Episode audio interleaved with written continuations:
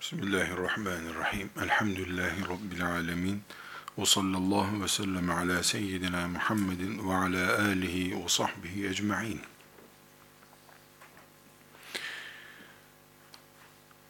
Hadis konusuna girmeden önce,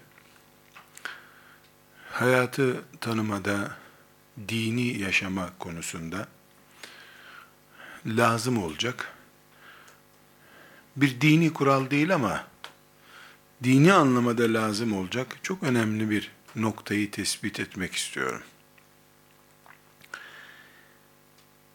Müslüman olmak, İslam'a girmek,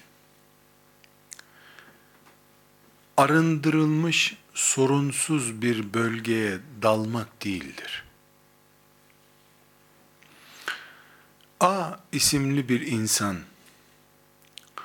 ben artık İslam yaşayayım, cennete gireyim dediği zaman, işte alkole veda ederek, zinayı bırakarak, kumarı bırakarak, e, çalmayarak, e, işte Allah'ın haram ettiği şeyleri reddederek, namazını ihmal etmeyerek, haccını yaparak, yani Müslüman olmak için önümüzde şart duran, şart olarak duran şeyleri fiilen yaparak, adeta Allah'ın koruduğu bir bölgeye girip, orada da sorunsuz bir şekilde Müslüman olup, ibadetlerini yapıp, cennete giriyor.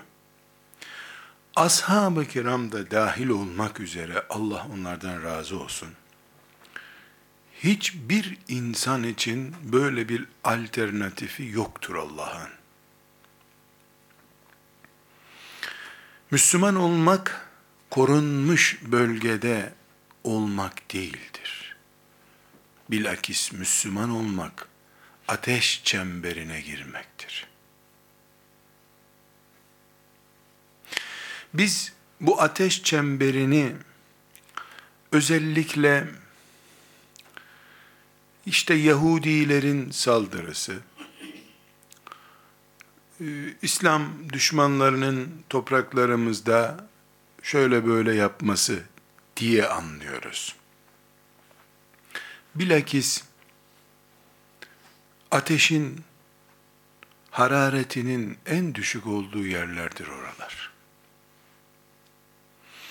Müslüman olmak bir ateş çemberinin içine girmektir dediğimiz zaman, Buna Müslümanın beynindeki tartışmalardan, kafirlerin toprağını işgal etmesine, fakirlik sıkıntısı yaşamasına, zenginlik şımarıklığı yaşamasına kadar, evlatlarından, anasından, babasından, akrabalarından dert görmesine kadar, binlerce alternatif bulunan bir ateş çemberidir sözün ettiğimiz ateş çemberi. Bunun en hafifi eline tüfek alıp mızrak alıp seni öldürmeye gelen düşmandır. Şeytan ta babamız Adem aleyhisselam cennetteyken le uhviyennehum ve le udillennehum onları kandıracağım, aldatacağım diye yemin etmişti. Ve le uzillennehum ve le umenniyennehum. Onları aldatacağım, onları tuzağa düşüreceğim. Sözünü hiçbir insan literatüründen düşüremez. Düşürdüğün zaman ben size dememiş miydim ey Ademoğlu? Bu düşmanınıza dikkat etme, edin dememiş miydim diyen ayetle karşılaşırsın kıyamet günü. Ta ashab-ı kiram Müslümanlığından başlayalım. Kıyamete kadar herhangi bir Müslüman Allah'ın düşmanlarıyla savaşını böyle geniş bir perspektifte görmediği sürece bir, ayağının kaymasını engelleyemez. İki, Ali radıyallahu anh kiminle niye savaştı bunu anlayamaz. Ömer niye adaletin simgesi bir insan olduğu halde sabah namazını kıldırırken hançerlendi bunu anlayamaz. Peygamber bile aleyhissalatu vesselam hanımlarından sıkıntı çekti bunu anlayamaz.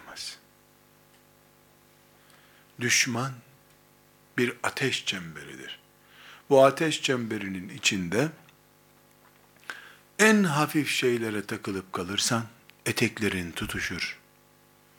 Alevler içinde yanıp gidince anlarsın ateşin nereden geldiğini. Bu ateşi karıştırırken nasıl olsa maşayla tutuyorum ben. Elim yanmıyor diye zanneden ama eteği tutuşup yanan kadına benzer. Bir kere de eteğin tutuştu mu? Mesela kadının eteği tutuştuğunda yanıyorum ben diye bağırır ama eteğini çıkarıp atamaz. Çünkü yanmak kadar risk eteğini çıkarmasıdır orada. Öyle eteği üstündeyken söndürmeye çalışır ve yanar gider. Çocuğunla imtihan olmak budur. Dinin üzerinden Allah'ın fitneye düşürmesi budur. Atamazsın. Bu pis düşünceleri attım gittim diyemez Müslüman. Diyebilse zaten o fitne olmaz. Atabildiğin düşmandır, kafirdir. Kudüs'ü işgal etti, bir gün atarsın onu. Mekke maazallah saldırıya uğrar, bütün dünya müminleri toplanır, atarlar. Bir sıkıntı yok. Beyinlerdeki saldırılar, وَلَاُضِلَّنَّهُمْ وَلَاُمَنِّيَنَّهُمْ وَلَآمُرَنَّهُمْ Onları kandıracağım, tuzaklar düşüreceğim, üst üste emirler vereceğim onlara. Diyen şeytana, yapamazsın kullarıma böyle bir şey dememişti Allah Teala. Tam aksine ne buyurmuştu? İhlaslı bir şekilde bana kulluk yapan kullarım hariç hepsi senin olsun demişti. Allah'ı samimi bir şekilde Rabbi olarak bilemeyen herkes şeytanın payına bırakılmıştır. Burada bir noktaya çıkış yapmak için böyle bir giriş ihtiyacı hissettim. Ümmeti Muhammediz. Yani Abdullah'ın oğlu Muhammed'in iman eden müminleriyiz. Her birlikte diyoruz ki la ilahe illallah yetmez. Muhammedun Resulullah da demen lazım. Ama senelerdir bu topraklarda alimlerimiz yahu sünnet diye de bir şey var. Hadisleri iman etmeyelim, hadis de İslam'dır demek zorunda kaldılar. Müslümana Muhammed Aleyhisselam'ın ümmeti olduğunu söyleyene o Muhammed'in sözlerinin insan sözü, sıradan sözler olmadığını, hadislerin de Kur'an gibi din olduğunu anlatmak zorunda kaldık. Kalıyoruz. Ve yok canım, hadisleri boş ver. Kur'an bize yeter. Peygamber bunu keyfinden söylemiş olabilir, karısına kızmış söylemiş olabilir canım. Diyenin sözü, Müslüman erkekler, Müslüman kadınlar arasında rağbet bulabiliyor. Hatta hatta fitne nasıl sızabilir onu örneklendirmeye çalışıyorum. Hatta ne oluyor? Müslüman insanlar alimleri ikiye ayırıyorlar. Ya da din ismiyle öne çıkanları diyelim. Çünkü alim ismini bir tarafa oturtamıyorum ben. Şu hoca klasik Riyazu Salihinci hoca diyor. Bu hoca Kur'an kültürünü yayan bir hoca. Muhteşem mücahit. Bu hocanın derslerine katıl diyor. Öbürü seni şimdi Buhari ile Müslim'le otur diyor. Bakıyorsun ben Buhari-i Şerif'i size okuyayım diyen hoca efendi talebe bulamıyor. Bulmakta zorlanıyor. Ama bırakın Buhari'yi gelin ben size Bakara suresi okutayım. Anlamadığınız yeri de bana göre anlarsınız, zararı yok. Yani ben peygamberin yerine otururum, merak etmeyin. Diyebilen birisi, çok bilgin, çağın nimeti, Allah'ın gönderdiği bir mucize olarak algılanabiliyor. Fitne budur. Ne yazık ki biz, Kudüs'ümüzün Yahudi işgalinden kurtarılmasının planlarını konuşacak yerde, şeytanın cinsel sapıklıktan mülhitliğe, dinsizliğe kadar dış cepheden saldırılarından çocuklarımızı koruma stratejileri yapacak yerde alimlerimizin enerjileri Müslüman insanlara peygamberlerinin sözünde yanlış olmayacağını anlatmakla geçiyor. İnternetten filan Budist saldırıyla Müslümanların 20 tane çocuğu dinden çıkmış diye bir haber duymuyoruz da, internette filan çağdaş insanın, hoca demeyeyim ama hoca anlayalım, filan konuşmasından etkilenip evindeki Bukhari tercümesini gereksiz kitap diye götürüp bir camiye bırakan insanlar duyuyoruz. Tehlike de buradan kaynaklanıyor. Hangi tehlike? Sızıntıyı anlayamama tehlikesi. Gaz sızıyor, kömür gazı, karbon gazı. Sen uyuyor olduğun için cam açmayı akıl edemiyorsun. Bir daha da mahşerde uyanacak şekilde helak olup gidiyorsun. Hiç kimse maden ocağındaki kömürden dolayı evinde zehirlenmiyor.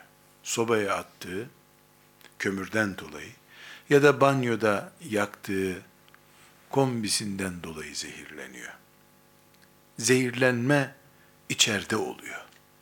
Ve yararlandığını zannettiğin bir nesne üzerinden oluyor. Keşke hadisi şeriflerle dirilişi Bukhari'den İbn Mace'ye kadar hadis okuyup ezberleyerek yapma ihtiyacı hissettiydik. Ama insanlığı diriltmek ve dalaletlerden kurtarmak için gelen sallallahu aleyhi ve sellem Efendimizin hadislerinin hayat olduğunu anlamak, anlatmakla ömrümüzün önemli bir bölümünü geçirdikten sonra ancak hadis dersi diye bir ders yapabileceğiz. Çünkü sızıntı var. Kömür, karbon sızıntısı var. Gaz sızıntısı var. Bu sızıntı mahşerde uyanacak şekilde gafletteki, yataktaki müminleri uyutuyor. Buna sorun diyoruz. Bu soruna karşı teyakkuz görevimiz olduğunu düşünüyoruz. As hadisi şeriflerin yani Resulullah sallallahu aleyhi ve sellem Efendimizin sözlerinin dindeki yerini bir kere daha gündeme getirmemiz gerekiyor. Burada İbn Teymiye'nin Fetava isimli kitabından yani hayatı boyunca insanlara fetva olarak kaydettiği e, görüşlerini anlatan büyük hacimli bir fetva kitabı vardır. Onun giriş bölümünde çok e, hoş, güzel bir tespiti var. Hadis-i şerifleri bir yere oturtuyor. Ve bu arada da yani İbn Teymiye mantığı çok iyi kullanan birisi. E, fetvasından tefsir yaptığı, e, açıklama yaptığı her yerde hissedilir bu. Muhakeme gücü çok yüksek birisi. Burada gayet makul mantıklı bir nedenle biz hadislerle dirilmek diye yola çıktığımızda neden birinci hadis budur diye başlayamıyoruz da günlerce, defalarca hadis de dindir. Resulullah'a aittir. Dinimizin bir parçasıdır diye izahat yapma ihtiyacı hissediyoruz. Meselemiz budur. Bu e, ayrıntıyı İbn Teymiye'den e, nakletmek istiyorum. E, birinci ciltte dokuzuncu sayfada hemen giriş bölümünde e, diyor ki Kur'an kendi kendini ispat eden mucize bir kitaptır. Zaten Allah Kur'an'ı meydana salmış ve gücünüz varsa Kur'an'la uğraşın demişti. Kulle in ictema'atil insu vel cinnu ala en ye'tu bimisli hadal Kur'ani la ye'tune bimislihi velev kana ba'duhum li ba'din zahira. Ayetini örnek gösteriyor. İnsanlar ve cinler sırt sırta verseler, hepsi bir araya gelseler, bu Kur'an'ın bir benzerini icat edemezler, Kur'an'a zarar veremezler. Kur'an zaten mucize bir kitaptır. Ve Kur'an tevatür yoluyla bize gelmiştir. Bu sebeple hiç kimse tarih boyunca İbn Teymiye'den naklediyorum. E, tarih boyunca Kur'an-ı Kerim'in ayetlerini, sözlerini, kelimelerini, hatta harflerini bile değiştirelim, bu fazladır, eksiktir dememiştir. Demeyecektir de diyor. Ama şeytan Kur'an'ı anlama yollarıyla oynamayı hep denemiştir diyor. Bu cümleye dikkat edelim. Kur'an'ın kendisiyle uğraşmıyor. Kur'an'ı anlama yolları ile uğraşmak isteyecektir. İstemiştir de diyor. Bunu yapmak için de Kur'an'ı anlamanın en gerekli yöntemi olan Kur'an'ı açıklamak için gönderilmiş Resulullah'ın sözleriyle oynayacaktır diyor. Bu sebeple Kur'an'ı en yetkili kişinin ağzından anlaşılmamış, anlaşılamayacak hale getirip kendi adamları tarafından yorumlanacak hale sokacaktır diyor. Bu sebeple biz hadis alimlerin İbn Teymiye'nin e, ifadesine devam ediyorum. Hadis alimlerini, hadisler için uykusuz kalanları Allah'ın dostları, mücahitler olarak görüyoruz diyor. Bu tespiti İbn Teymiye'nin Allah ona rahmet eylesin, mağfiret eylesin. Ee, çok orijinal bir noktadan neden hadislerle insanlar kolay oynuyorlar diye e, bir sorunun cevabı olması açısından çok önemli bir yerde duruyor. Tekrar özetleyecek olursak, Kur'an'ı Allah tartışılmayacak, aklı olan kimsenin tartışmayacağı bir kitap haline getirdi. Deli çıkıp Kur'an ne olacak diyebilir. Hristiyanlar bile, Yahudiler bile e, Kur'an saygındır diyorlar. Ama Kur'an'ı kapalı bir kutu olmaktan çıkarıp herkesin anlayacağı ve amel edeceği bir kitap haline getiren onu beşer kulağına dökülecek standartlarda açıklayan Resulullah'ın sözleridir, hadisleridir. Şeytan kurnaz biri olarak direkt Kur'an'la uğraşsa insanlar uyanacaklar. Direkt Kur'an'la uğraşmıyor, Kur'an'ı anlaşılmaz hale getirmeye yarayacak bir strateji uyguluyor. O da nedir? Resulullah sallallahu aleyhi ve sellemin sözleriyle uğraşıyor. Biz sonraki dönemlerde öğreneceğiz inşallah.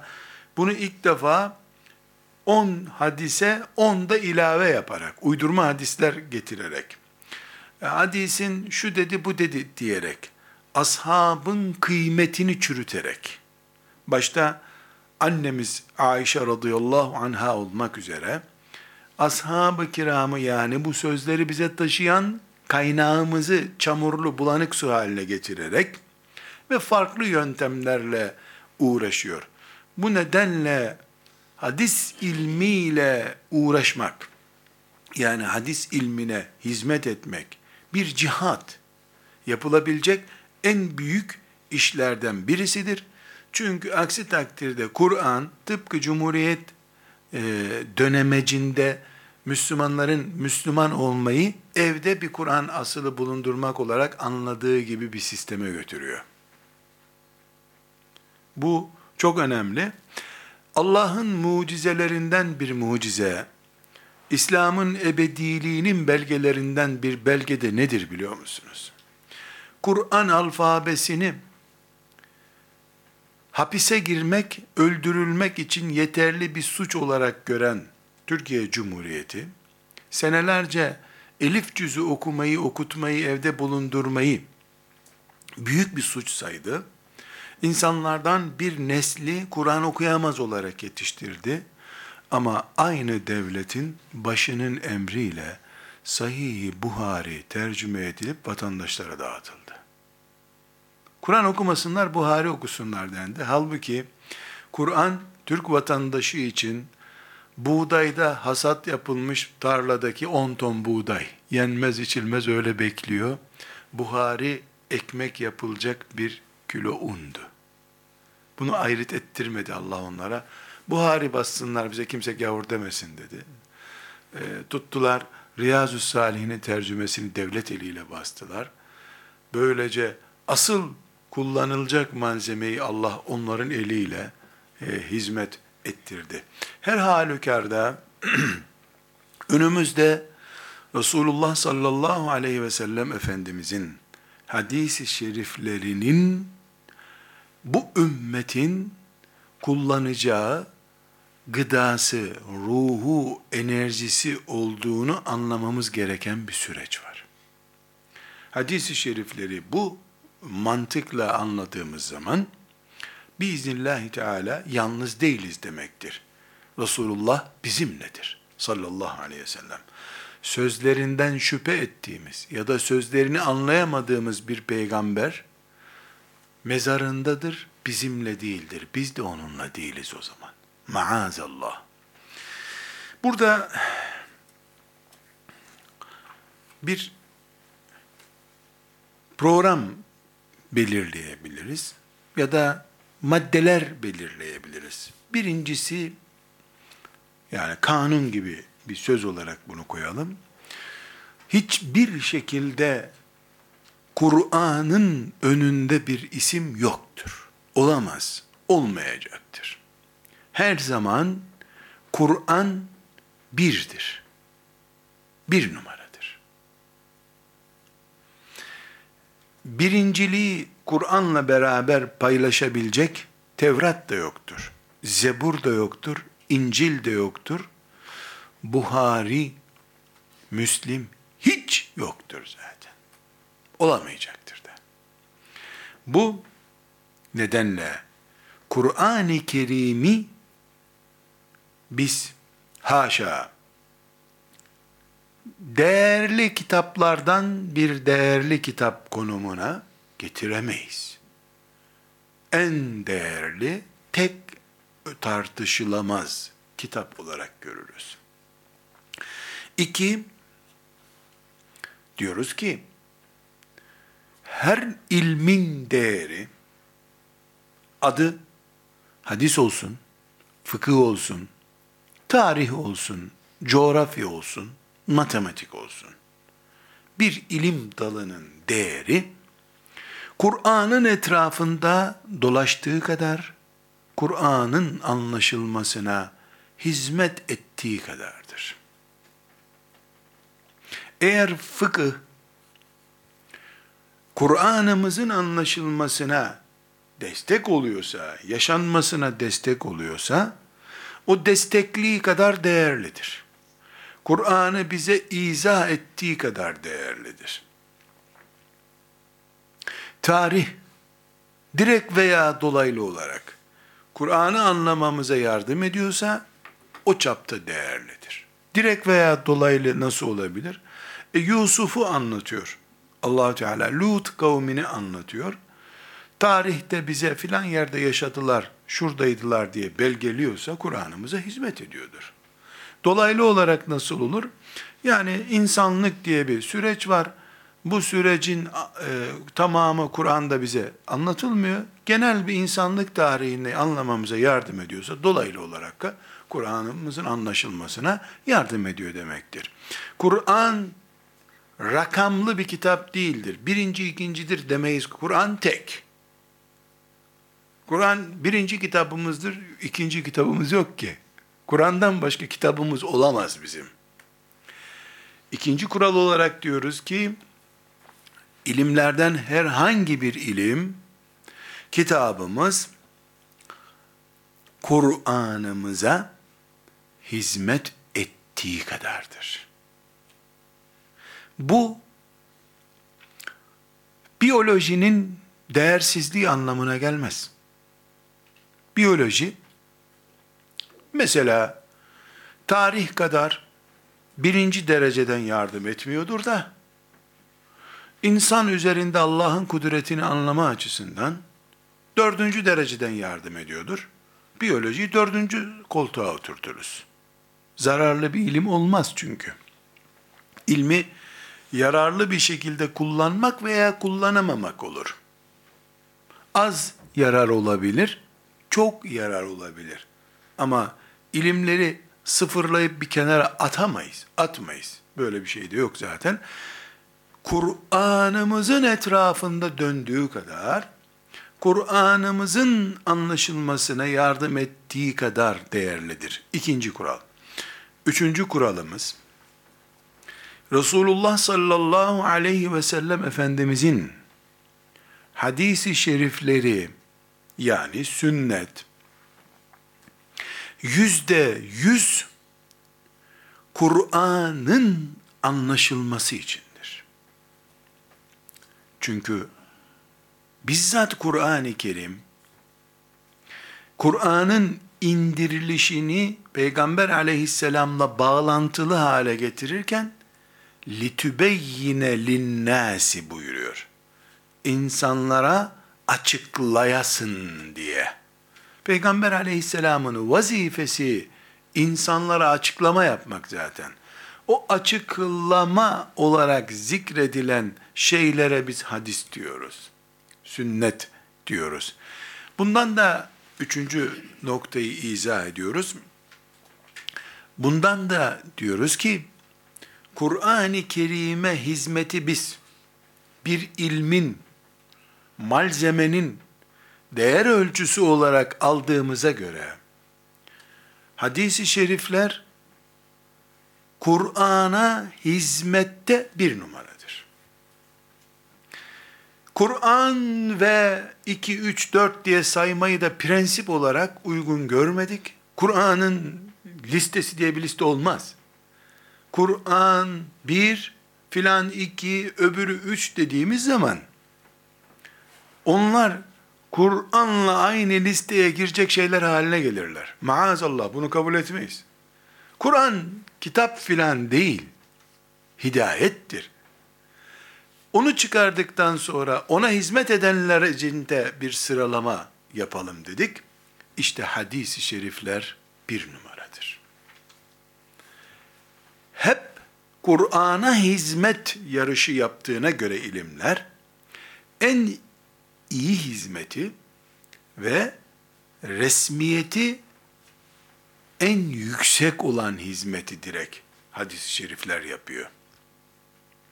Hadis-i şerifler hizmet ederken, Kur'an'ı açıklarken o iş için görevlendirilmiş bir peygamberin görevi olarak onu yapıyor.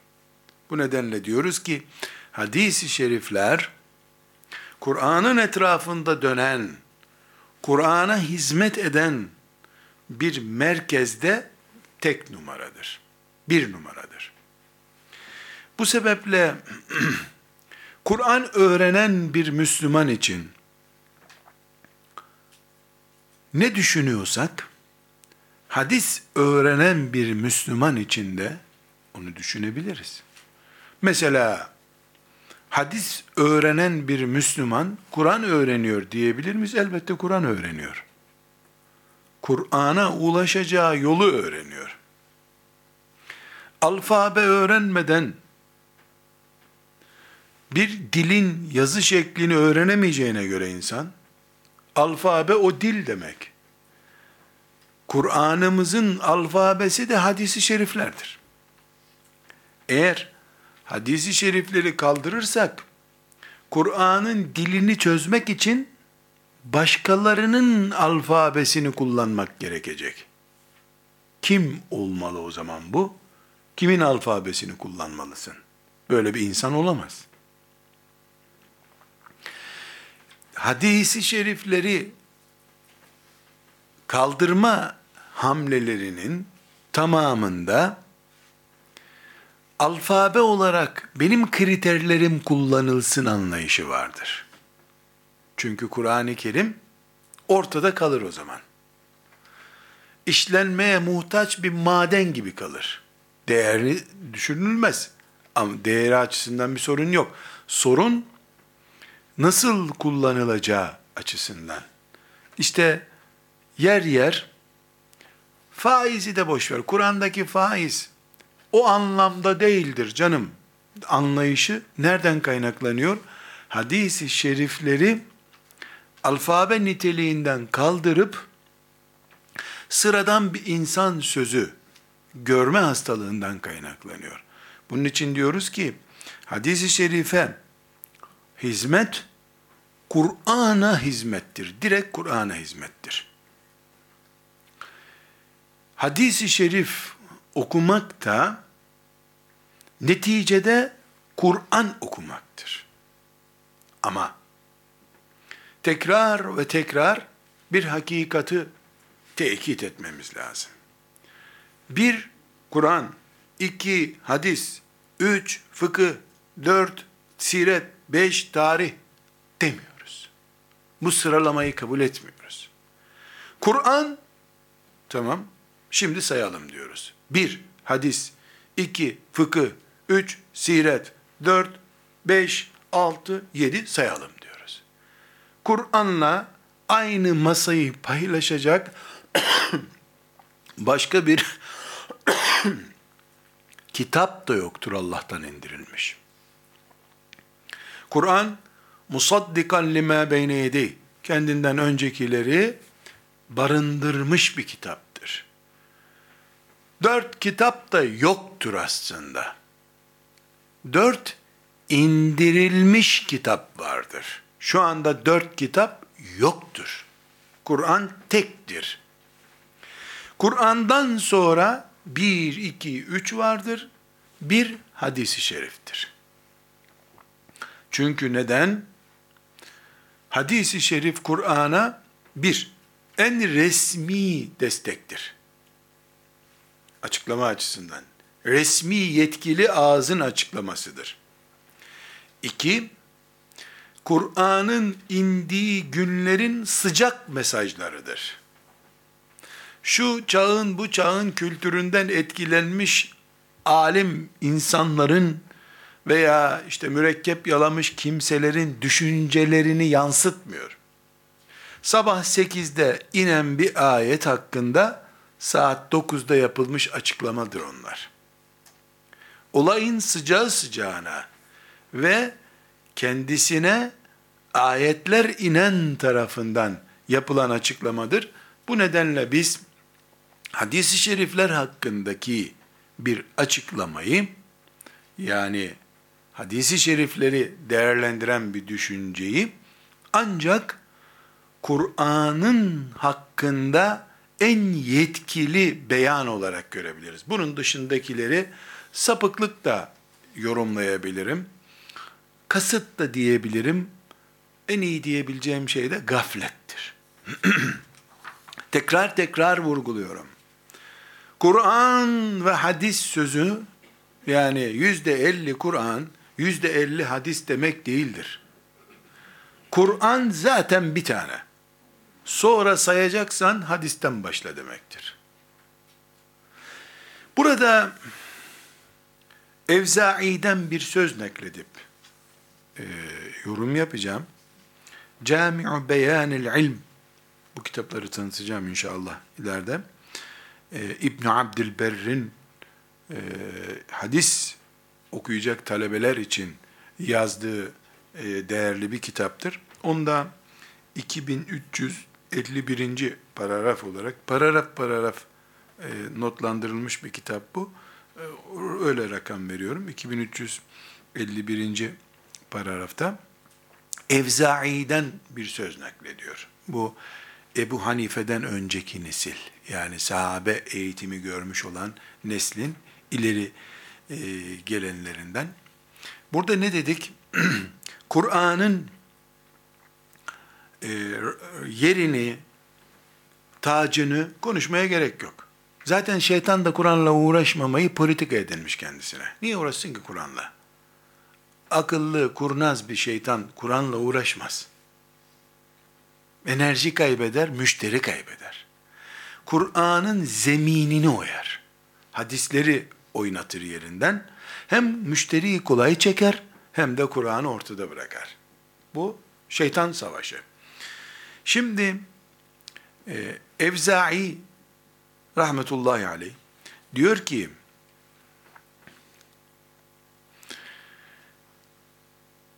sünnetin Kur'an'a olan ihtiyacından çok Kur'an'ın sünnete ihtiyacı vardır.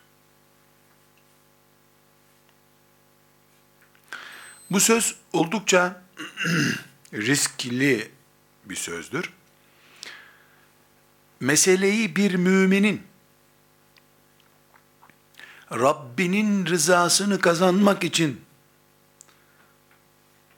kitabı, hadisi yaşama açısından baktığımızda Evzai şöyle bir değerlendirme yapıyor. Yüz tane hadis ashab-ı suffadan öğrenip gitse bir insan, yüz hadisle amel eden bir Müslüman olacağım dese, tamamını almamış olduğu için İslam'ın, eksik Müslümanlık olur. Ama o yüz hadisle yüz iş yapar. İşlenmiş maden gibidir hadis çünkü. Kola takılacak bir bilezik gibidir hadisler. Aynı insana yüz ayet verip haydi bununla Müslümanlık yaşa desek, üçüyle beşiyle ancak bir iş yapabilir. Gerisini ibadet niyetiyle okuyacak. Çünkü Kur'an hadislerin açıklaması ile anlaşılır duruma geliyor. Ama hadisler Kur'an'ın bir açıklamasına muhtaç değil. Açıklanmış şeyler zaten. Çünkü hadisler ibadet için değildir. Uygulama içindir. Ama Kur'an hem uygulama hem ibadet içindir. Bir Müslüman namazda Kur'an'dan zamm-ı sure okur. Ama hadisi şeriflerden zamm-ı sure okunmaz. Kur'an değildir onlar çünkü.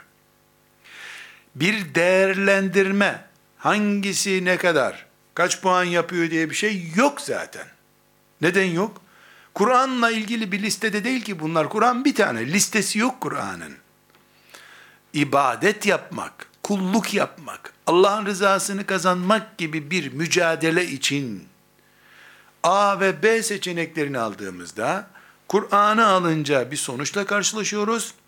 Kullukta, imanda zirveye götürüyor Kur'an bizi. Pratik bir Müslümanlık deyince getir sünnetle ne yapacağını anla diyor. Adeta sünnet Kur'an-ı Kerim değil, Kur'an-ı Kerim'in kullanma kılavuzu. Kur'an'la aynı listenin ürünleri değil ama Kur'an-ı Kerim'i kullanma kılavuzu gibi duruyor. Onun için Evzai'nin bu sözü çok tarihi bir e, sözdür. E, Arapça olarak zikredeyim, e, tavsiye ederim. Arapça olarak da not alabilirsiniz. El kitabu yani el Kur'an demek. Ehvecu ile sünneti mines sünneti ilel kitabi. El kitabu ahvacu ile sünneti mines sünneti ilel kitabi. Sünnetin Kur'an'a yani sünnet hadis demek istiyoruz. Sünnetin Kur'an'a ihtiyacından çok Kur'an'ın sünnete ihtiyacı vardır uygulanmak için. Kitap olarak bir değer kazanması için haşa değil. Kur'an'ımızın peygambere de ihtiyacı yok zaten. Yani zaten peygamber onu getirmek için gelmiş. Yani peygamberin bir katkısı yok haşa Kur'an'a. Yine Cami-ü Beyanil Elim'den İbn Abdülberr'in rahmetullahi aleyh 2349. E, sözünde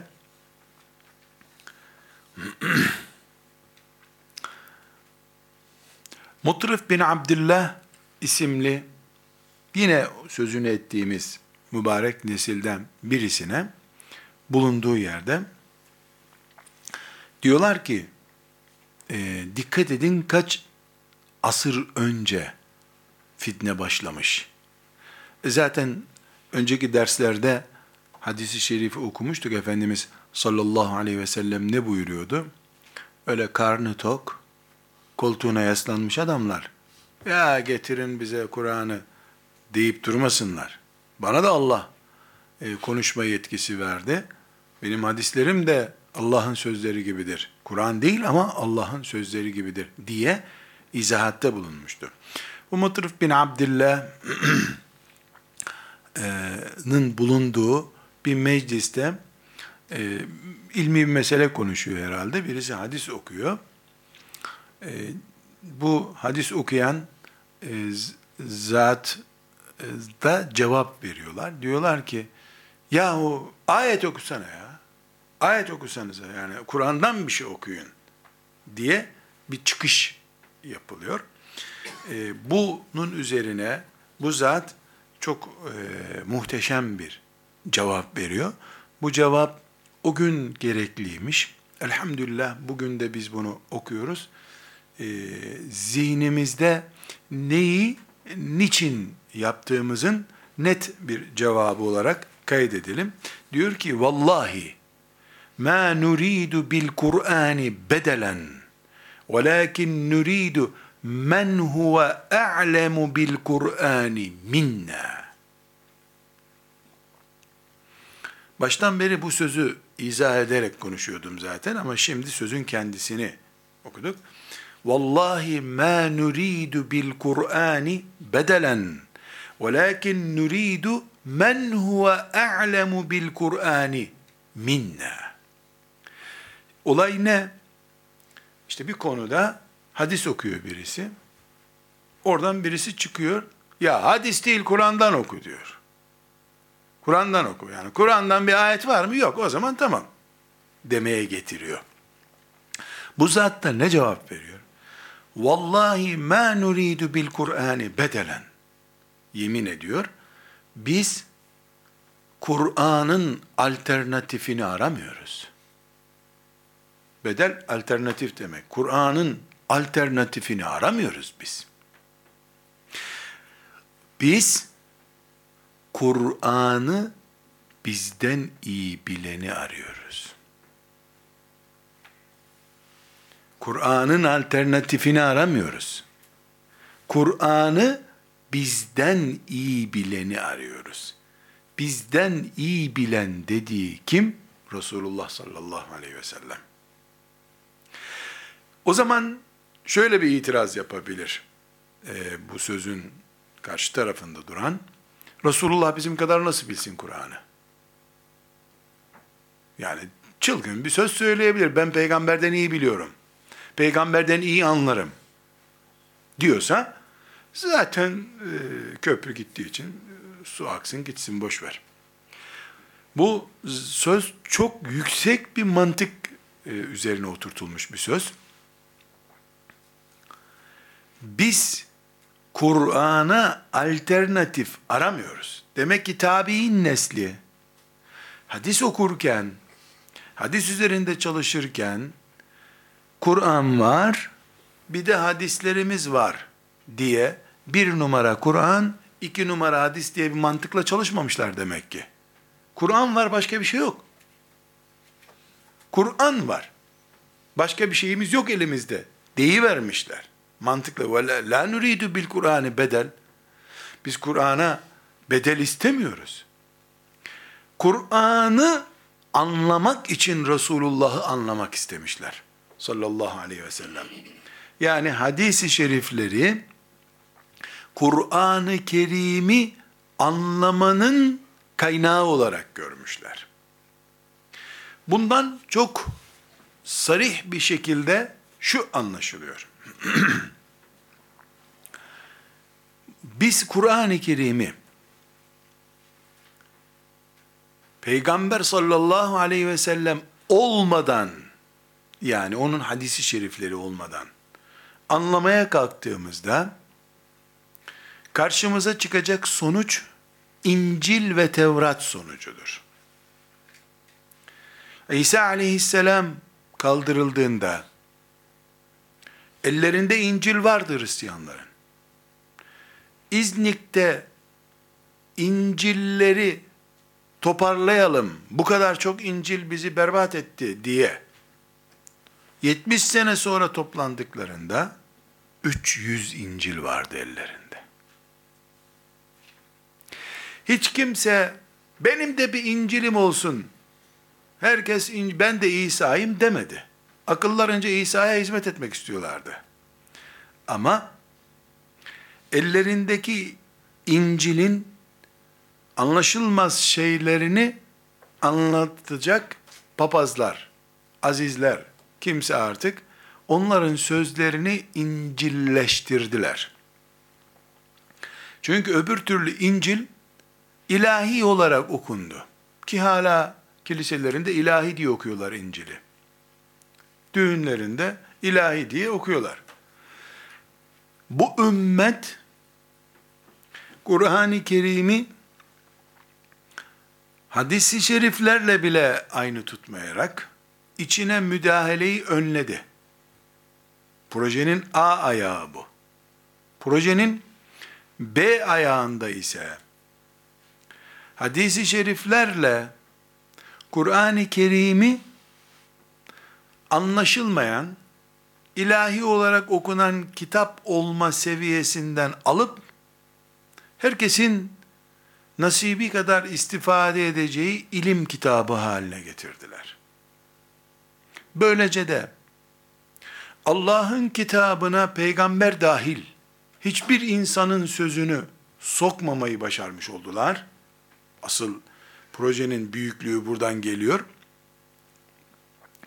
İnsanların yani Müslümanların da ilim açısından bir eksiklik yaşamamasını sağlamış oldular. Burada geldiğimiz e, bu noktada hadisi şerifleri ele alırken biz tekrar tekrar tekrar vurguluyorum. Kur'an diyemeyiz. Demeyiz. Kimse demedi zaten. Ne diyor? Vallahi ma nuridu bil Kur'ani bedelen. Biz Kur'an'a bir alternatif aramıyoruz. Kur'an'ı bizden iyi anlayanı arıyoruz. O da Resulullah'tır. Ya cahilce ve iman sorunu yaşayacak bir mantıkla diyecek ki ben de Resulullah kadar anlarım. Maazallah. Bunu dedikten sonra söz bitti zaten. Ya da Resulullah anlasın biz de anlayalım deyip kendisini peygamberle eşit hale getirecek. O zaman da bizim için köprü bitti onunla demektir. Ya da Ebu Bekir, Ömer, Resulullah böyle dedi derken, Enes, Aişe, Abdullah İbni Mes'ud, Abdullah İbni Abbas radıyallahu anhum, Resulullah böyle açıklamıştı bu ayeti derken, onlar yanlış söylediler, yalan söylediler, doğruyu ben söylüyorum diyecek. Yine aramızda köprü kalmaz. Hayır. Allah doğru. Peygamber yetkili. İbni Abbas güvenli. İbni Abbas'ın talebesi İkrime de güvenli. O zaman sonuç bu. Hangi sonuç? Allah kitabında konuşacak, peygamberi bize açıklayacak. Biz amel etmekle yükümlüyüz. Kur'an'a şekil verme görevimiz yoktur bizim. Kur'an'a herhangi bir şekilde şekil verme, o zamanda yani Kur'an'ın indiği zamanda veya bu zamanda hiç önemli değil, Kur'an'a şekil vermek, Hristiyanların ve Yahudilerin yaptığını yapmaktır. Maazallah bu ümmet onu yapmadı. Yapamayacak da bundan sonra. Tekrar bu dersin başındaki e, giriş bölümüne girmek istiyorum. Dedik ki bu ümmet bunu yapmayacak. E, birileri hadisi şerifleri ezip geçiyor. Eee وَلَوْضِلَّنَّهُمْ وَلَأُمَنِّيَنَّهُمْ وَلَآمُرَنَّهُمْ فَلَيُبَتِّكُنَّ آذَانَ الْاَنْعَامِ وَلَآمُرَنَّهُمْ فَلَيُغَيِّرُنَّ خَلْقَ اللّٰهِ Allah'ın yaratma tarzıyla oynama cüreti bile emredeceğim onlara diyor. Yani onlar şeytanın işi var, projesi var. Bu dünyada biz tek başımıza değiliz. Bu dünya sadece bize kiralanmış bir yer değildir. Bu dünyada bizimle beraber bir de cinler var. Bir de iblis var. Hep beraber bu dünyayı kullanıyoruz. Bizim kadar onların da bu dünyada e, iş yapma, söz götürme ya da işte proje yürütme hakları var. Ümmeti Muhammed olarak biz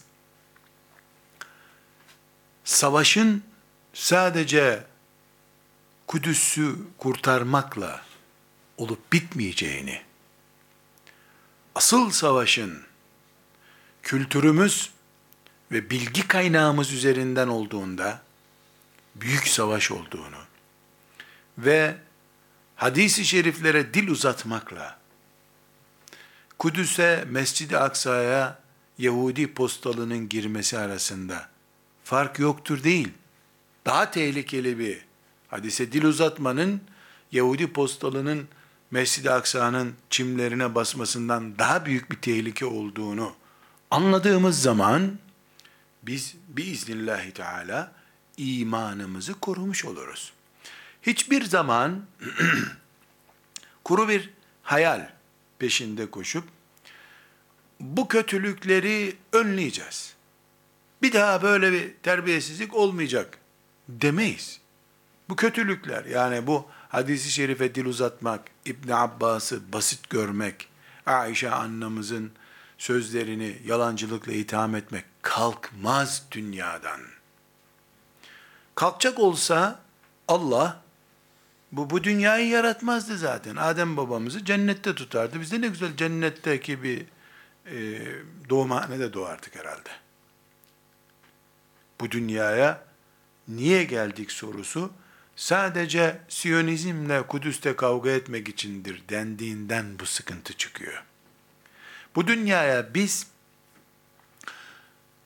Resulullah sallallahu aleyhi ve sellemin miraçgahı olan Kudüs'ü onun emaneti olarak kıyamete korumak için geldik. Aynı şekilde onun Kur'an'ını kıyamete kadar bütün mukaddesliğiyle korumak için geldik. Aynı şekilde onun hadisi şeriflerini emanet olarak yüreklerimizde kıyamete kadar saklamak için geldik. Eğer bir taktik hatası yapıp sadece Mescid-i Aksa'yı kurtarılması gereken mübarek bir emanet olarak görürsek, Mescid-i Aksa'nın önemini anlatan, miracı anlatan hadisi şeriflerin önemini anlamazsak, ne Mescid-i Aksa'yı koruyacak cihat üreten bir enerjimiz kalır, ne de kıyamet günü Resulullah sallallahu aleyhi ve sellem ile yüzleşecek yüzümüz kalır.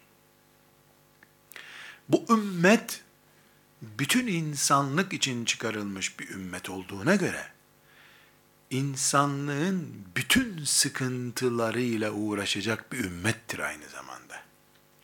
İnsanlık sadece tankla, tüfekle savaşmıyor.